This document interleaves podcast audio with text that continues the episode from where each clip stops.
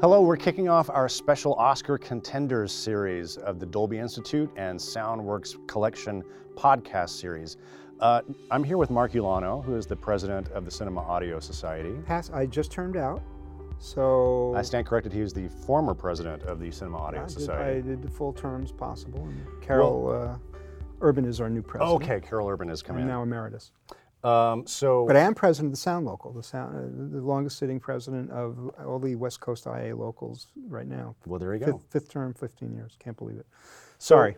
Mark, usually um, for these special Oscar con- conversations, we kind of have a roundtable with all the people who are nominated on a particular film. But because Mark is double nominated this year, uh, up for two Oscars, one for uh, uh, Best Sound Mixing for Ad Astra, and then another nomination for Once Upon a Time in Hollywood.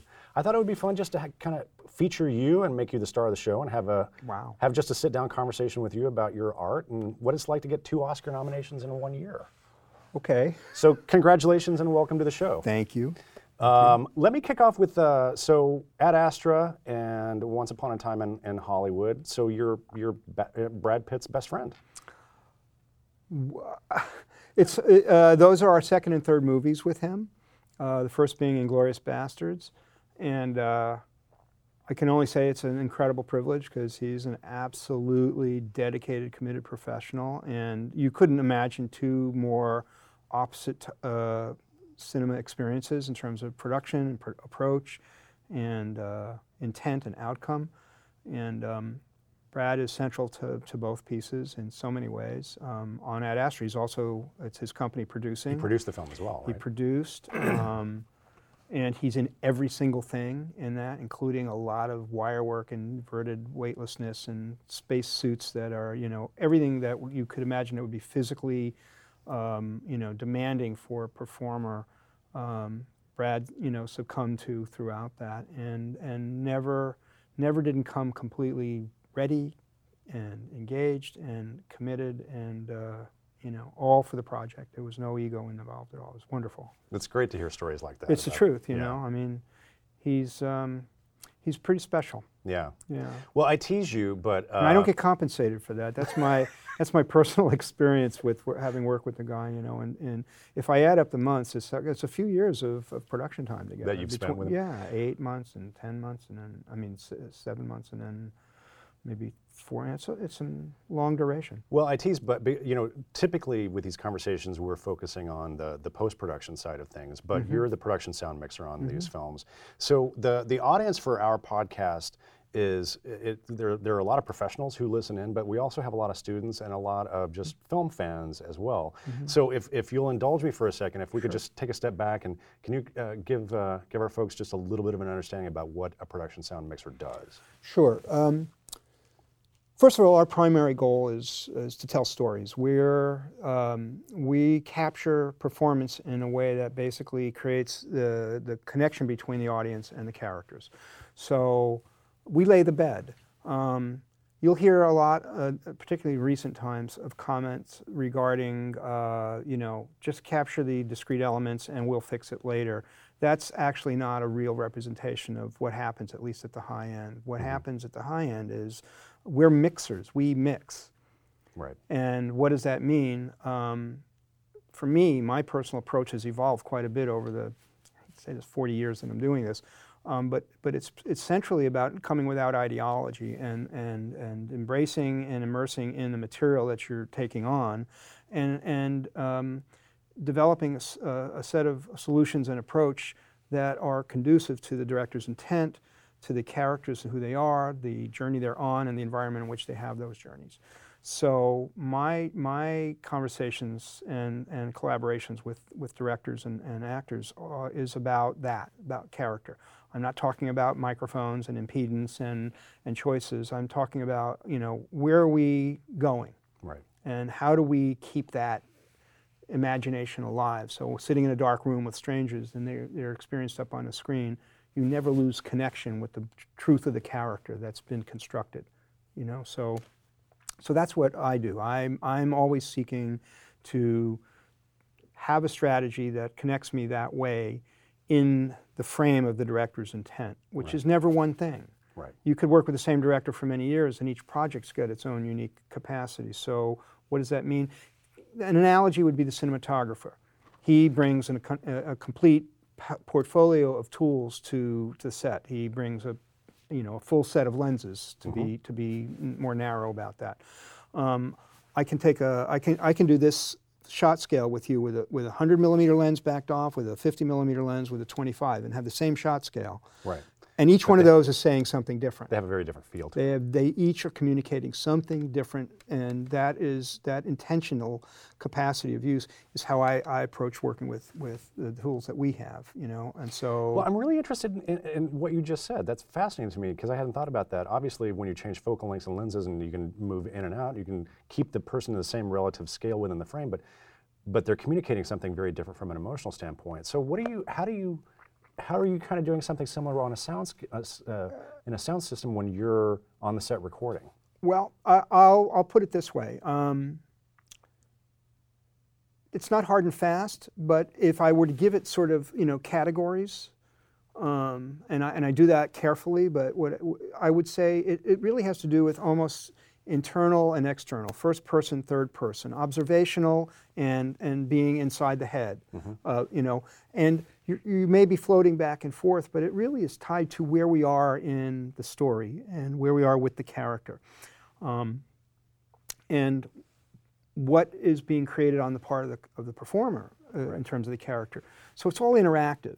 Um, you can read a script and you can see a, a call sheet and you can have uh, an enormous amount of information. You've been there on the, on the scout. You have an idea of the dialogue between the director and the cinematographer about, about what, you know. But until the day happens, and you're there physically at the set, and everyone has come together, and all the elements are now coalescing into actually making the takes, you don't have the truth.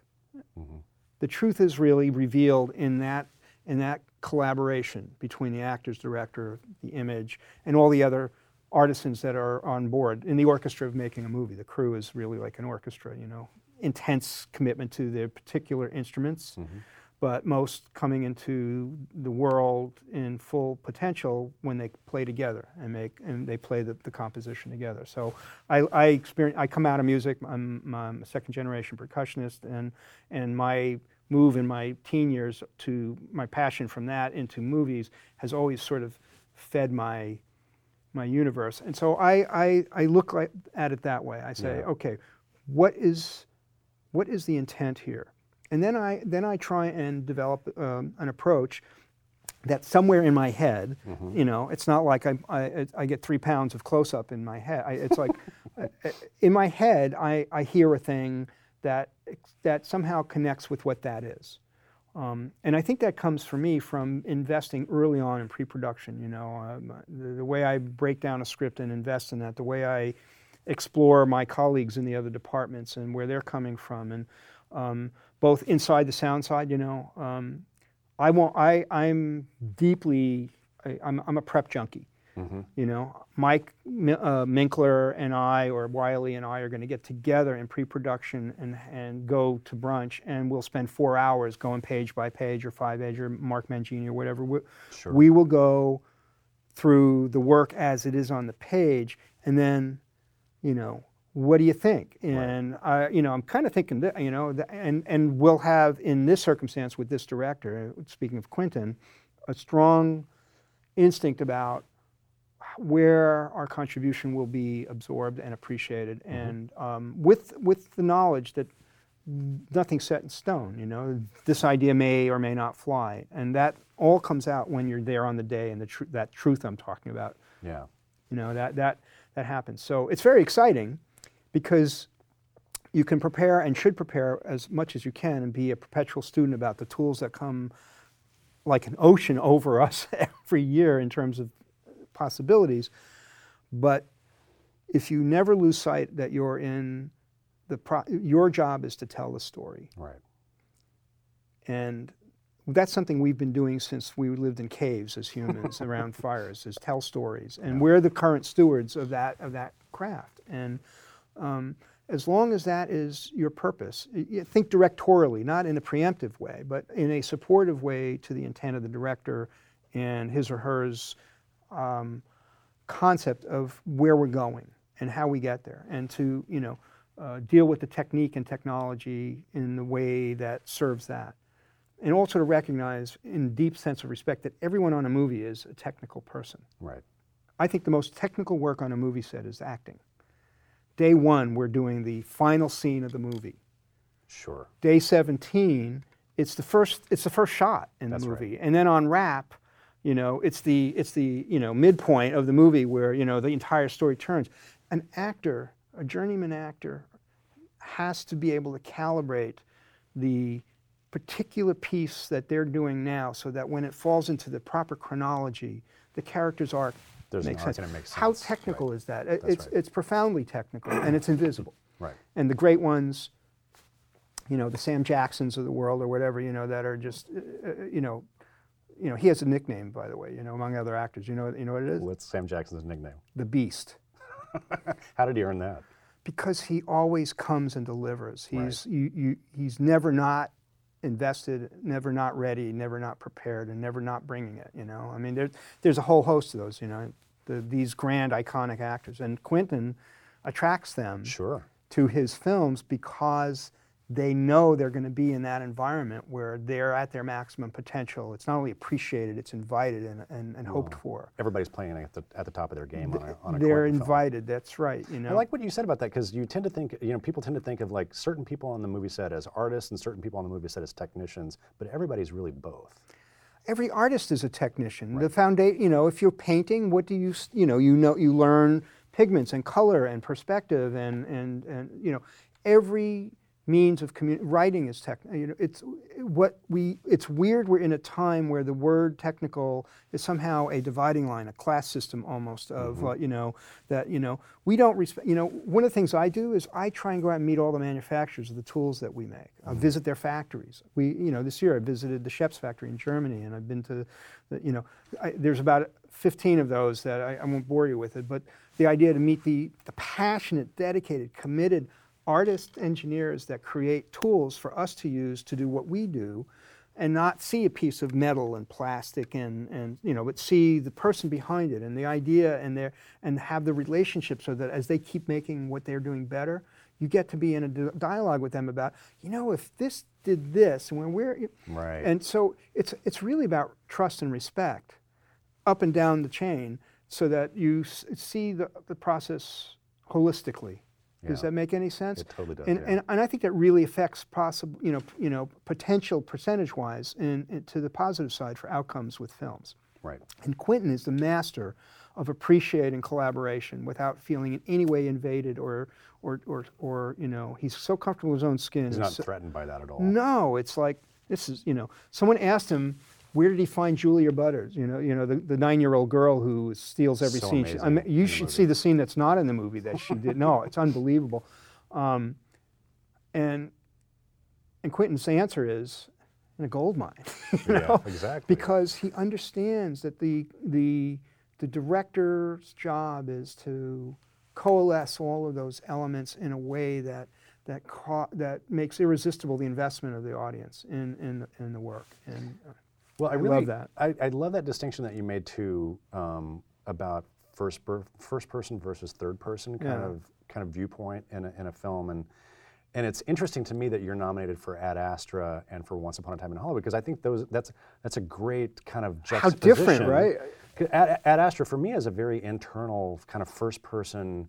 This is the this is Brad Pitt's character's experience, and Once Upon a Time in Hollywood, on the other hand, is very sort of third person objective. It Yeah. seems like to me. it, it, it- it, floats in and out, but it is. We're observers. We're flies on the wall more on, in Quentin's movie than we are in in in, in uh, James', James' movie, movie, yeah. because of the very nature of what they are. And, and James' movie is much more literary uh, in, in a traditional sense. It's it's almost novelistic, you Right. know, and. Um, and uh, it's funny, I, I was in Germany this past fall and I got a phone call from uh, a friend, who's uh, Marco Spagnoli, is a, a prominent Italian documentary director, and his film actually opened the Rome Film Festival this year in, in October. And he called me up, and we're, we're in Munich and headed towards Paris. And he said, Listen, uh, we're going to have a conference at the Italian Space Agency.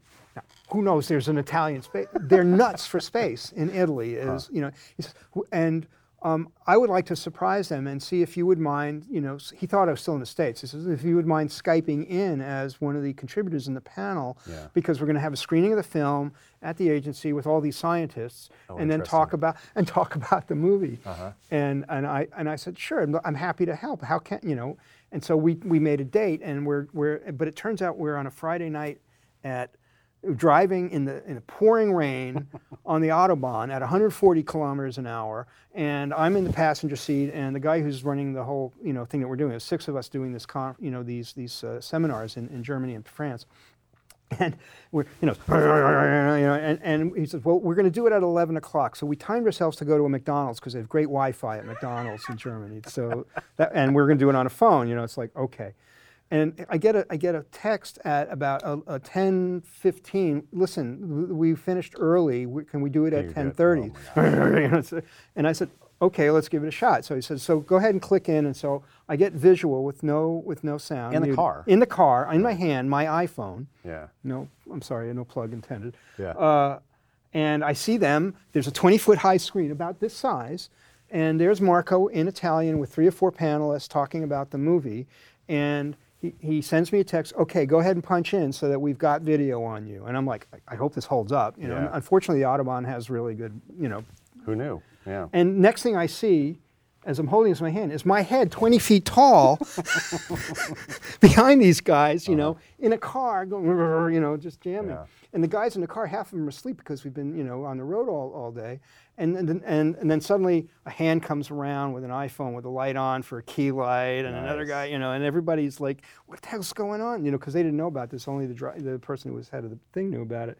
And we do a 15 minute interview about what is it that you think about when you're going to do sound for this movie, space movie. And I said, well, there's two areas. There's the, the all the organic internal, you know, humanist things, the the breathing, the the you know the the uh, limitations of being in suits and ships that have artificial environments, and that and then there's this incredible wilderness void of space it's virtually opposite. And so to sort of design our, our approach and sound around those two things. So very internal, intimate one, you know, close miking inside those spacesuits was very challenging kind of thing to, Sure. to do, the, plus the communication.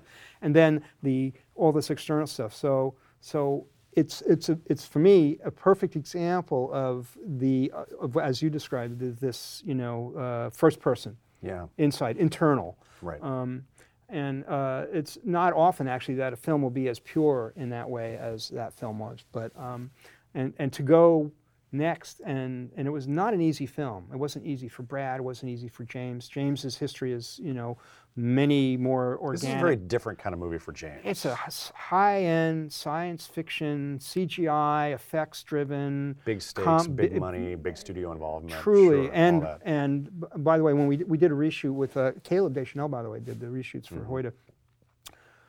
Right in the middle is when the purchase of Fox by Disney took place, because the film was Right. originally going to get released earlier, and and the, everybody was so glad that it had it got pushed, you know, to a later release because it was a better time in the year for the film, and the Mm-hmm. film got great recognition in Europe. They loved it in Venice. They, lo- you know, there's Mm-hmm. this, and so uh, uh, you know, and and but it was a struggle film to do because of the physicality of things. You Yeah. know, just the sheer complexity and physicality. And Quentin's film was the virtual opposite of that. It was it was like being in you know you're you're, you're know strawberry fields forever. We were in You heaven. can, you can never really tell, but it looked like you guys were having a lot of fun on that movie. I had friends on that show. The Gaffer and I know each other for 40 years. Bob and I have been working together 18, 19 years. And you've been working with Quentin for 20 plus 25 years, now, years right? at this point. We, Yeah. yeah. we met on um, we met on Robert Rodriguez's um, Desperado Right. in Acuna, Mexico, which is a very dangerous, you know, drug drug heavy border town. And Quentin came down uh, for about three days to cameo in the film. Right. And when he left, he left. It, Pulp Fiction hadn't been released yet. He sent us a print actually to watch before the release, and so like we got to see Pulp Fiction in a little, you know, community theater in da- in Del Rio. Uh, you know, Really? and blew Before our it minds. blew we had no yeah, idea, you know, what yeah. we, what, you know, uh, it was like amazing. And then um, after that, we did um, Robert's next film was actually Dusk Till Dawn, Right. which Quentin wrote, produced, and acted in. Right. And that's when we, he and I, I think, connected and bonded, and everything since. You know, Jackie Brown forward, every every film since. Yeah. The only thing we haven't done together was his um, two episodes at CSI. so I'm I'm blessed. I want to collect the whole set. So I'm I'm you know uh, I really have a um, you know there's a there's a light over me that has been you know you know good Yeah. fortune to have that collaboration with him. You know, Ad Astra, my, uh, my feeling is that that was primarily uh, on sound stages. It was. That's right. And then, Not everything, but it was And then- primarily. That's correct. and then Once Upon a Time in Hollywood is primarily locate on a lot of location hundred. I think we had. Oh, God, I think it was almost. it's almost 200 locations, This 107 speaking parts. Yeah. Uh, you know, the, the the cast list goes on and on and on. You know, Al Pacino, Tim Roth. You know, there's scenes with great actors doing great stuff that are not in the movie Right. um, by virtue of you know how that comes down. You know, when you when you're constructing a film. So yes. So, and obviously the location stuff makes your job, that has a different set of challenges for you. That's right, or opportunities, if, depending on your your your, your perspective. What, what, but uh, one of the questions I wanted to ask you was because I, and you're going to have to explain this to me. So I, I have read that there is no ADR in Quentin's films. Like he gets it all on the set. It's really true. So, but you have these, um, you know, locations are notoriously noisy. How do you, how do you, how are you able to achieve that? Well, did you ever see Galaxy Quest? Dean Of course, Parisot's love film? that. Dean Parisot's film, loved it. Love Dean. Never give up, never surrender. That's your, that's or, your, fail, or another way of saying it is failure not, cannot cope with persistence. right. Um, you stay in the game. What is this shot? What are we doing? Where does it fit? How can we solve if there's, you know, first of all, you need to be in an environment where the intrinsic nature of filmmaking is there will be competing elements. Sure. This element is fantastic for the scene, but it bumps up against this element, whether it's it's lighting, camera, sound, or wardrobe, or props, or and and the the true the true definition of filmmakers, which is what is the highest compliment I think any of us can have, is that we're filmmakers, is the intense commitment to finding the solution to that collaboration, so that it's not quarantined off into some territorial thing. How do we make this work? And so that means there needs to be a safe. There needs to be safety in engaging in the concern. If there, and for me, as I've gotten older and, and have had to deal with thousands of those kinds of circumstances all year in year out, I, I, I, my threshold is: Did it break connection with the character? Is what happened here or what's happening in terms of the soundtrack? And it's particularly uh, you know essential with Quentin because he, what you see is going to be in the movie. Right. And so your mix is not some temporary thing, and it's not accumulation of discrete elements that's going to be, you know, you know, you're laying the bed. He's old school when it comes to filmmaking. He's an absolute student of filmmaking, and he trusts that. There's no video village, mm-hmm. you know, so we're not taking the $500,000 a day high profile actor and walking over to the, to the village. I mean, it's a great tool. We really need it for very specific things. And you probably used it quite a bit on Ad Astra because for very obvious reasons. essential Sure, for sure. there because the kinds of things that were going on there, you know. But in, in Quentin's universe, you, you're, it's one camera, it's it's it's designed. We have a strong sense of where we're coming from when we get there. The actors have been in rehearsal for weeks beforehand, so they they they're not just finding the camera. They're they're, they're they've, they've gotten a leap ahead. And Quentin is parked by the camera. He's right there. He's sitting next to the camera with them. He doesn't say, you know, did we get that? He turns to the operator, which is also the director of photography. Right. You know, That's it. and then, well, almost. He, he'll also say, "We've got that, Right. but let's do one more. Let's get the little sister, which is what he would call it. And why are we going to do that? And the entire crew will come back in concert in unison because we love making movies. You know, you'll, you'll it might be four in the morning, but you're going to, you know, Right. and it's and it's it's uh, uh, uh, it's just you know invigorating. You can't, you know, uh, intoxicating is actually the better word. And and that's the thing. He creates a, a, a universe of trust for the actors. First of all, they feel completely safe. They can go anywhere. They can do anything, um, but within the defined framework of the story that he's brought them in to create. And so, you know, there's rarely intensive improv, but there will be moments like Leo's Leo's losing it in the trailer Right, scene. That's right. Leo. Yeah. And Quentin, you know, he knows if he lights the fuse and lets it rip, it's going to be something something special. Sure. You know, um, and he knows when he has to, you know, pull in the reins too. There are other actors that really need they need a hug around them to kind of keep it on target, keep it, and, and, and he knows the difference between the two, or if it's shifting. Yeah. You know, he's he's he's an actor's director. He's a writer who directs and a director who writes, and you know, it doesn't unbalance on either side. It's like. If we could clone him. So anyway, that's, So, that's but let me. I want to. I want to dig into this a little bit more because I got. So, th- but what you're saying works because partially because Quentin makes it a priority to get good, clean dialogue tracks. and it's not about the sound. Right. That's the thing to remember. It's about it's about the performance. Right.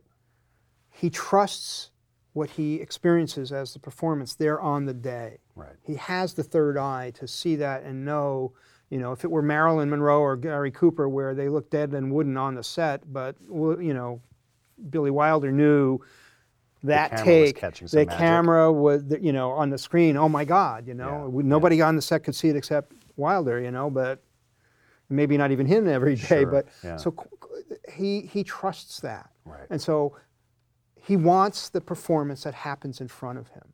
And so he makes that as part of the arrangement when we're doing Now, it doesn't mean he is ridiculous about that. It just means he trusts the need to support that process. For example, okay, on Hateful Eight, right? We have all these amazing scenes that are on the road. I mean, uh, up up at 11,000 feet in real stagecoaches that are going to be one t- one at a time, once at one take because the snow's gone and we're you know it's the light's gone and there's only four hours of the right light. You You know, a stagecoach was a noisy environment. so in pre-production, I'm in collaboration at, at, at complete uh, uh, access and co- cooperation with the stagecoach building unit. Uh, they're part of the art department, but these guys are specialists in building stagecoaches from scratch. So we're in a conversation about insulating material between the wood to metal contact and and you know uh, how the brakes are built. You know in terms of you know the noise level. That you know we're in a collaborative conversation preempting the obvious, so that on the day when we're in the scene with the actors doing that, their space has been maximized in its protection. And you also know what's coming, so you don't have a freak out moment when you go on set. We, that's right. We've been on a scout. Uh, we, we scouted Django Unchained in, in Louisiana maybe seven weeks before Principal began. And when we came back, I'd say 80% of the shot descriptions and intentions expressed on that scout were what Quentin, Quentin did. Hmm. Now, that, you know, it's not Hitchcock where, you know, it's a storyboard, storyboard or die. It was, you know, flu- fluid, but you really have a roadmap. Right. You can come at it, and and you must always caution yourself, though, the grain of salt you need to know that a complete surprise could be thrown your way, At any minute. 15 seconds before rolling, yeah. and be ready.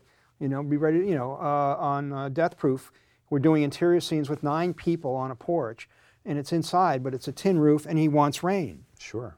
pouring rain. Not only pouring rain, it's in a stage, so there's a big drainage system that's pumping water out, and and yet, and yet, you know, we do and use all of the tools that we have Yeah. to maximize the possibility. Yeah. And those tools have gotten better over the years too. Well, I wanted to ask you about that because um, you, you had made a, you mentioned that very early on. How has your work changed um, since over the course of your career? And I'm asking in two, in two, twofold, two facets. Technically, but also has the aesthetics of your job changed over the course of your career? Um, let me answer those separately because they're they're interact they're in, they inter, inter, interact with each other, but they're they're different. Mm-hmm. The tools have been in a constant flow of evolution, but great sound took place in 80 90 percent of the films made historically with a single microphone or two microphones and one track Right. because of the storytelling. I trust that process to a great extent. So, uh, uh, you know, give me a, a you know a, a- a perfectly tuned Schoeps microphone, a, a, a brilliantly talented boom operator, um, actors that are skilled, and I'm going to run with that. Yeah. That said, the expansion of our tools to nonlinear file-based recording and the ability, and I learned, I was really lucky to have a, to, to mix a Robert Altman film in the late 80s. I did Which one? the Caine Mutiny Court Martial, which almost nobody Oh, knows, but it was amazing. In fact, Herman Wouk just died this last week. He was 104 years old. But Herman had written the original stage play, and we shot it as a play, as a film. In uh, was that a, was that for television or was it uh, both. We, Okay. sp- we shot it in Port Townsend, uh, Washington, and and it was for CBS Mm-hmm.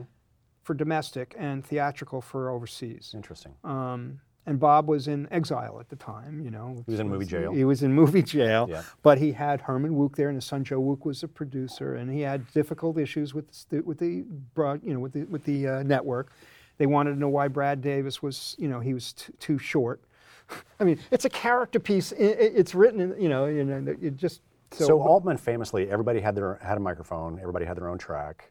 and but this is in 1987. Right. There's no nonlinear file base anything. I'm on I'm on half inch eight track Yeah. with you know uh, DBX units, and you know it's like oh my god, you know it's So just you're limited to eight tracks. seven. You need one for sync. So, but that's is that a limit? You know, Sergeant Pepper's was done on four tracks. Sure. And bouncing. You know, Yeah. it, it's the ideas that are there. You know, I, I think the technology suits the ideas. It doesn't limit the ideas. If you have the idea, then you find a way to make that. That's my my sense of it. So, but having that experience, we also boomed extensively. All of that. You know, everything was a folk mag take, 11 minutes.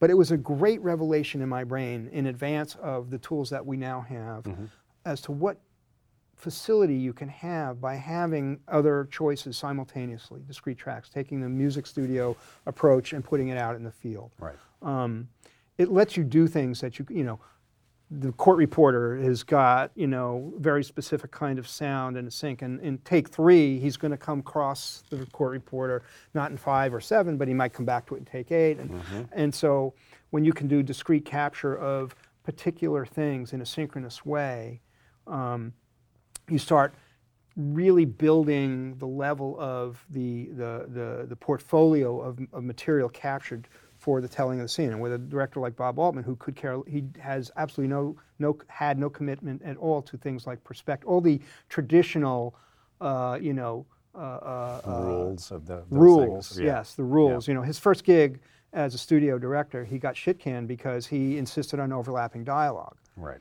and that and that wasn't done back that then. wasn't done, and that bruised him. And he luckily hooked up with Jim Webb and later Bob Gravener. Webb came out of the military, but he was doing live concert stuff, and he had been hooking up with a guy named Stephens who had hand building half track reel to reels, eight tracks, and and and Webb met with you know started with Bob on uh, California uh, Splits, I think it was, and uh, and ended up doing Nashville and Right. and you know uh, all these other iconic Altman films that changed the way we think about sound in movies. And, and so How did working with Altman change your approach?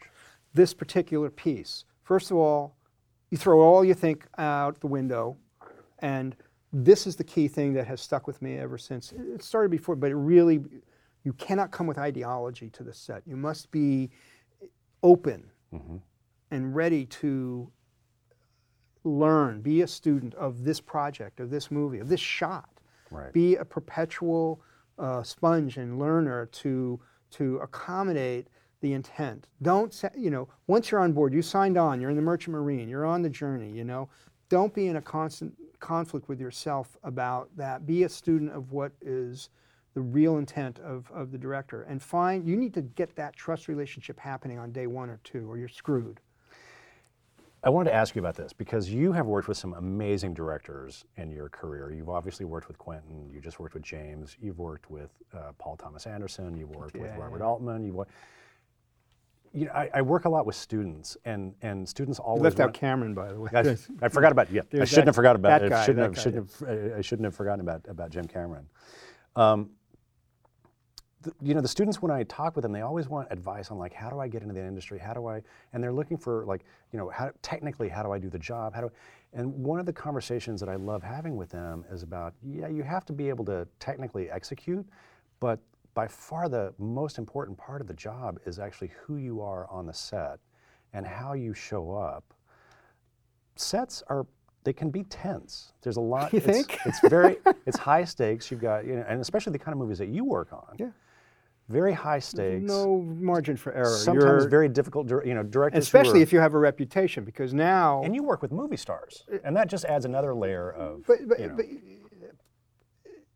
it can be a deficit reality if you're not someone who relaxes into the intensity. Mm-hmm. If you're a nervous Nelly, this might not be the line of work for you. But if you can be passionately enjoying the, the you know the, the, the, the fighter pilot journey of you know you know mm, you know muscling through shitstorms you know back Right. to back as as uh, the most fun in the world um, then then it can work for you. So, but but okay. So so what do you? So for me, yes, it's onset persona. You know, for me, it's you know the island of serenity and a sea of chaos is a very useful kind of Sure. comforting thing for.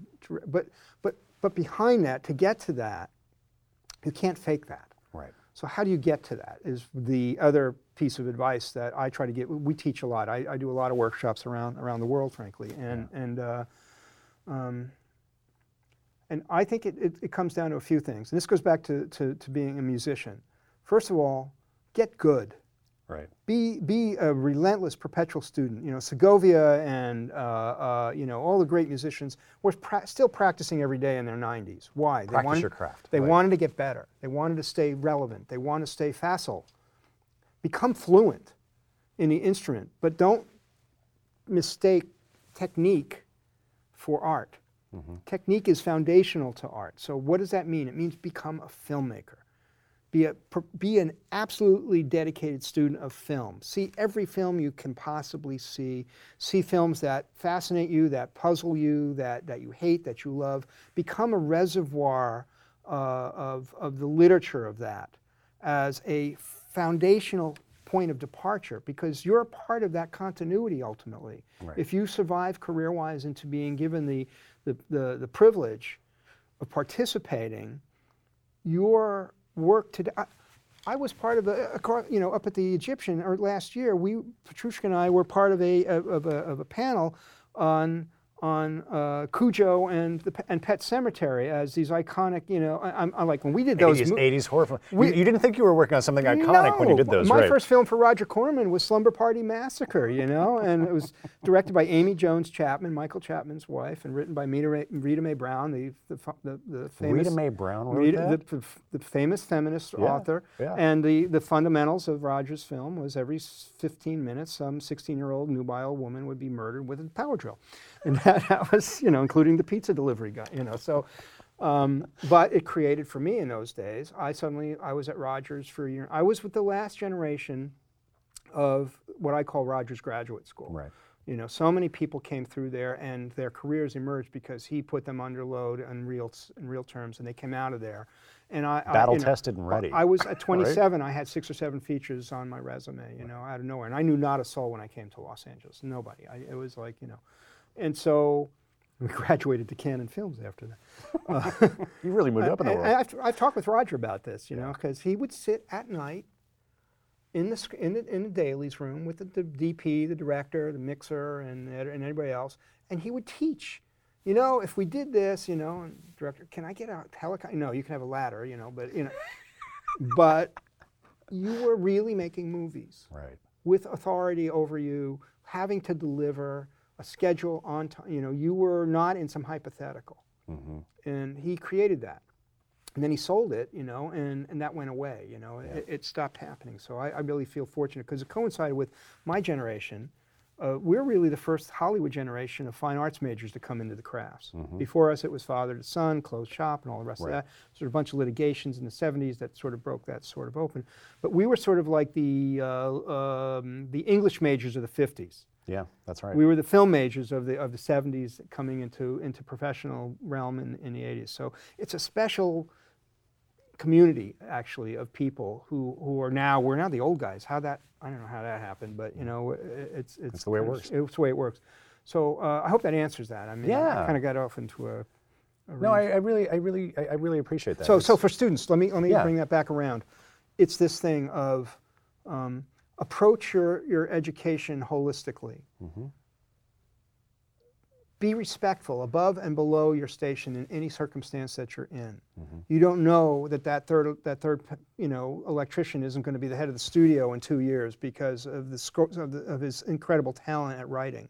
You don't you come from that place of mutuality and respect and bring that onto the set. Don't let your fear and your anger drive your daily work. Set your ego, have an ego, but channel it to the work, mm-hmm. to the project, not to some sense of your personal sphere of, of jurisdiction, of territory.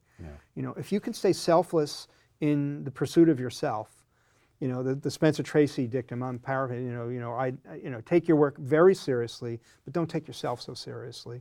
You can survive because now you can adapt like musicians, session players do, to all the different leaderships that they have to engage in to become, you know, fluent. Fluent in your instrument, but fluent in your, your, your diplomacy so that you not only can survive, but that you can enjoy. If you don't project a sense of enjoyment that's genuine, that's authentic, um, I- this isn't the thing. You're going to be working 80, 90. It's ridiculous. It's completely uncivilized working on movies. You It's know? true. And if you don't have that sense of joy about your work, you're probably not going to get invited to come back again on the next one. Uh, by all means, you know, and you're not going to be that good Right. because you're going to you're going to become you know dogmatic about approach. Can't do it that way, you know. That you know they can't overlap. What do you mean they can't? Oh yeah, Right. see ya. You know, um, not only can they overlap, but you better get that in ways that are absolutely functional for the storytelling that's happening with that. Because you never Do it great. Don't just know. do it. Do it great. This director may completely change the form with what they're with what they're No doing. question. Yeah. No, you know, so so be open to the possibility of of discovering something new. That's Right. what art's about, you Right. know. It's a it's a mystery. You know, what's the line in, in uh, Shakespeare, uh, you know, in Love? You know, it is a mystery. You know, Jeff uh, Rush, you know, Right. it is a mystery, you know, it's, uh, and, and love that mystery. Do you stay uh, in touch with the, the post production teams as they're going as they're mixing the film? Do you you, you I do. You, I- I, I, in pre-production, yeah. during production, we are a triangle. We're like a stool. Right. You know, um, not everybody sees it that way. Not everyone who does what I do sees it that way. But uh, if you if you look closely, you'll find the you know Lee Orloff and Peter Devlin and Ron Judkins and you know all of all of the we're all of the same age and same journey. We all have that you know fine arts thing about we're here as collaborators, as Right. contrib- creatives. You know, the sound area is one of the least recognized as creatives in production. In people for people who you know, why would we want to take the sound mixer on the, on the Tech Scout? You know, we'll tell them. Yeah. Well, maybe it's not just seeing those locations and being a canary in the cave for possible, you know, obstacles to the work, but also to witness the dynamic going on between the director and the and the DP and the first AD and the fights they may or may not have and the ideas that they're revealing and as they're unfolding in the physical presence. You know, there's so much of eh, of inclusion inclusion that that supports the project in ways that are not going to be, you know, something that shows up on on a on a on a, uh, on a, uh, a statement, a financial document. Sure. Um, you know, David Lean said when the AFI did that big thing, you know, let the bean counters be in partnership with the creatives, not in not over, not under, but together, And not in opposition. and not in opposition. Yeah. You know, that we're not. You're not enemies. you know, if it doesn't work, everybody suffers Sure. And it's hard enough to get it to work when everything's right. you know, Yeah. look at cats. Oh my God, you know, or any. I'm sorry. Hey, don't you be knocking cats. I'm sorry. I'm sorry.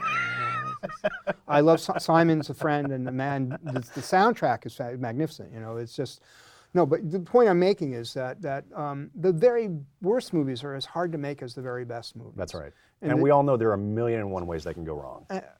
truly you know Yeah. and so so why why put obstacles at the front end you know share the information Yeah. um, bring your bring your creatives the problem with sound is it's not always recognized as you know we're kind of the alchemists we're the oddball you know and what we do is invisible oh there are those Yeah. machines And people don't understand it. those machines that's what they do they're like my you know and i don't not a knock at plumbers god i you know can you imagine a world without plumbers we'd be in really no, no never mind I, I see where you're going with that. I was not. I, but respect. Yeah. This is the point. You know, respect c- people who are compassionate and committed to the discipline. I get so many questions from friends who are going to do their own pri- personal project. I, I'm doing a project. I really have no resources. I don't really need a sound What's guy, what's I? what's the what's the microphone I should get to solve this? And Yeah. I, I always I- I'm like, how long are you working in the Where's business? How long have you known me? Not just me, but you know, you what, your best tool, your cheapest option Right. is to get an individual who's passionately committed to Right. executing your intent Yeah. each and every day in that realm, the way your DP does, your production designer does, your editor. I don't know. Do you care if people hear your dialogue? I don't know. your your why quarantine that Right. away just because it's not and the film schools are not doing this they're not teaching it That's right. and even there's a very prominent and famous film school based here in hollywood not not it's it's not one of the universities it it has three initials and i won't say and i've i've spoken there Mm-hmm. um, they don't teach sound Yeah. they have hundreds of photographs in the halls there. Now, one of them has, uh, you know, an iconic sound pioneer or creator. Yeah. Um, they hire sound people to do their student films That's right. instead of teaching what is a profoundly, you know, significant career. A boom operator, first-rate AAA, they're they're at six figures a year in in in, uh, in a career. You know, Uh, th- this is not. We're, we're, you know, so so it's a weird disconnect in Hollywood in in that way sometimes. So I probably treaded on some toes there. I- I just have one final question for Sure. you. Are you religious about getting room tone? No, I am not. I had been in an era where we were not doing the work the way we do it now. Um, but the truth is, if you speak to anybody who's in post right now, they almost won't ever use the room tone because the room tone, we've done the scene from 9 a.m. to noon. We broke for lunch and then we came back at, at 1.30 and now the traffic's different out there and the The, lights are room, the tone changes, right, through the day. Sure. and it's always an approximation. It's, it, it ha- has been sort of a iconic special tool, but the way room tone's done today is they go into the scene and they find all of the spaces between the words in the scene and they build the tone from the scene itself. So it's absolutely invisible when it's applied. And it's a much better approach to making room tone. So there will be times where there's a unique thing that you need thing to get. that right. is particular and signature to an environment.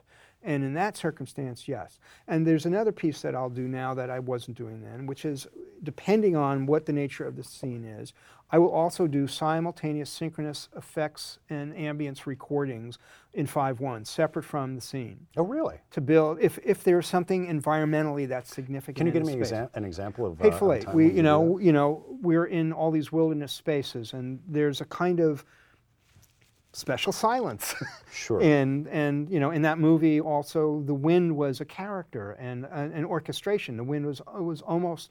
In many ways, the score of the movie, Mm. and we would create versions of wind everywhere. There were 30 different kinds of snow and wind, and it was my biggest worry about that film. But I also tested extensively with iZotope in those days, Mm-hmm. which evolved quite a bit since then. But it was still, you know, those days, I mean, it was four years ago, five years ago.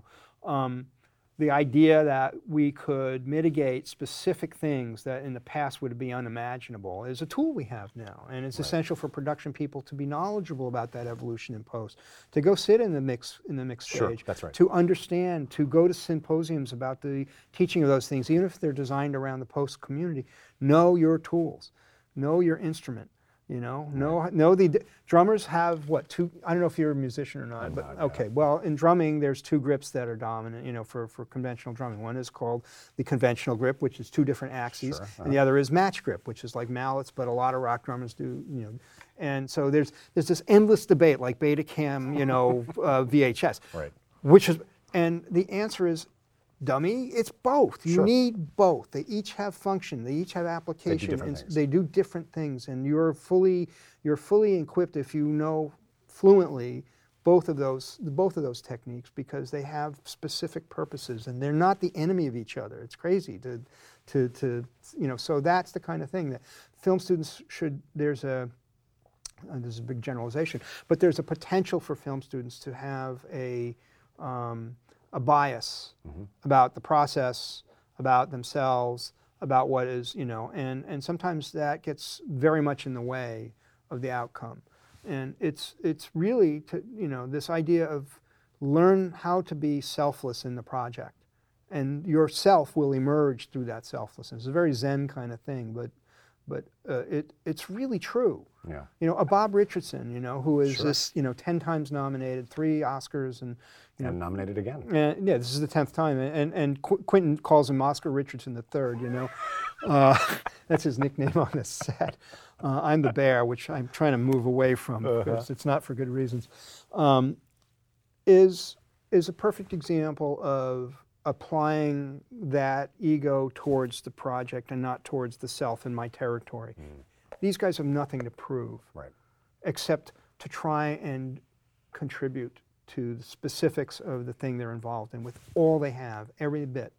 And um, when I see that, I'm, I'm, you know, I'm done. I'm, I, commitment is, is, is, you know, the most sexy thing I can think of on, in the world. Is no, seriously, on, in a film set, when musicians can come together and, and communicate non-verbally, that same thing happens on a movie set. Sure does. And the shorthand of that gives so much, so much more resource back to the director, so much freedom of energy that isn't directed around trying to be micromanaging all of these other things because of the trust that comes out of knowing his musicians know how what he's doing and interprets his intent. He's now free to be inside that, that bubble with the actors and make everything that could happen happen. That's great. Well, Mark, I, it's been a great conversation. I hope so. Thank you so much for coming on the show and for doing this.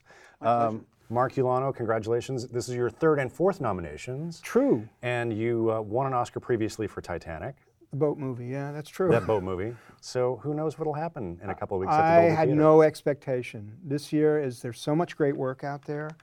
There's the you know that we have music movies, we have Mm-hmm. car movies, we have war movies. You know these are pre- these are predominantly and the and the uh, constituency in the branch which nominates Right. is prim- predominantly post production. Folks, You know it's a, it's a, it's like a 85 to 15 percent. Well, but now it's going to be in the hands of the actors, right? and now well everybody yes but that's true and you know so uh, i don't i just being just being sort of kissed and hugged by your your colleagues It's a is- cliche that the honor is to be nominated, but in the, and with the Oscars, it actually is really true because the nomination true. is coming from your peers and it's your branch. especially in sound Right. especially in sound because the people who do sound they know That's right. and they they they're you know um, and you know you'll talk to Mike and, and and Wylie tomorrow and Chris and they'll you know they're they're of the same stripe.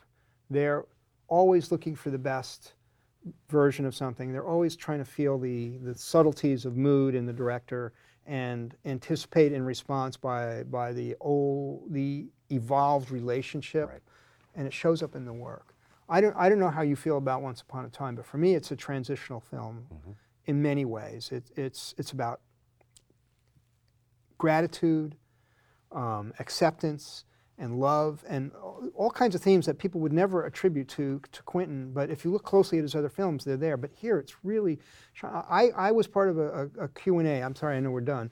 But Q&A at the Academy for the Academy screening of the film for the members. Mm-hmm. They turned to, over 200 people away because Amazing. you couldn't get in, and they had a second screening. But at the end of that screening, now that's not a demographic normally you would, you know, affiliate with Quentin's big, biggest fan base. Sure. It's an older group. There, you know, there are other kinds of things. They were enthralled with the movie. They were in love with the movie. You could see it, and and and I I just I don't know. For me, I revere the Academy mm-hmm. because of its institutional history, what its significance is, with its flaws and blemishes and all the rest of that. I love I love the institution as as a as, as a sort of a steward or protector of you know a certain kind of idealism towards making movies, and um, and when when Quentin has, has reached that group, I know I know we're in new Something's- territory. something good has happened. Something good has happened. Yeah. Okay, I'll shut up now. It's been a great conversation. It's been so much fun talking to you. Thank you for having me. I, I, I hope uh, you know. I hope I've been able to contribute something here. Absolutely. I'm here to contribute, not to compete. That's that's you know. Sounds good. And good luck in a couple weeks at the Dolby Theater. I've already had the good luck. Whatever happens now is just gravy. All know. right. Till next time.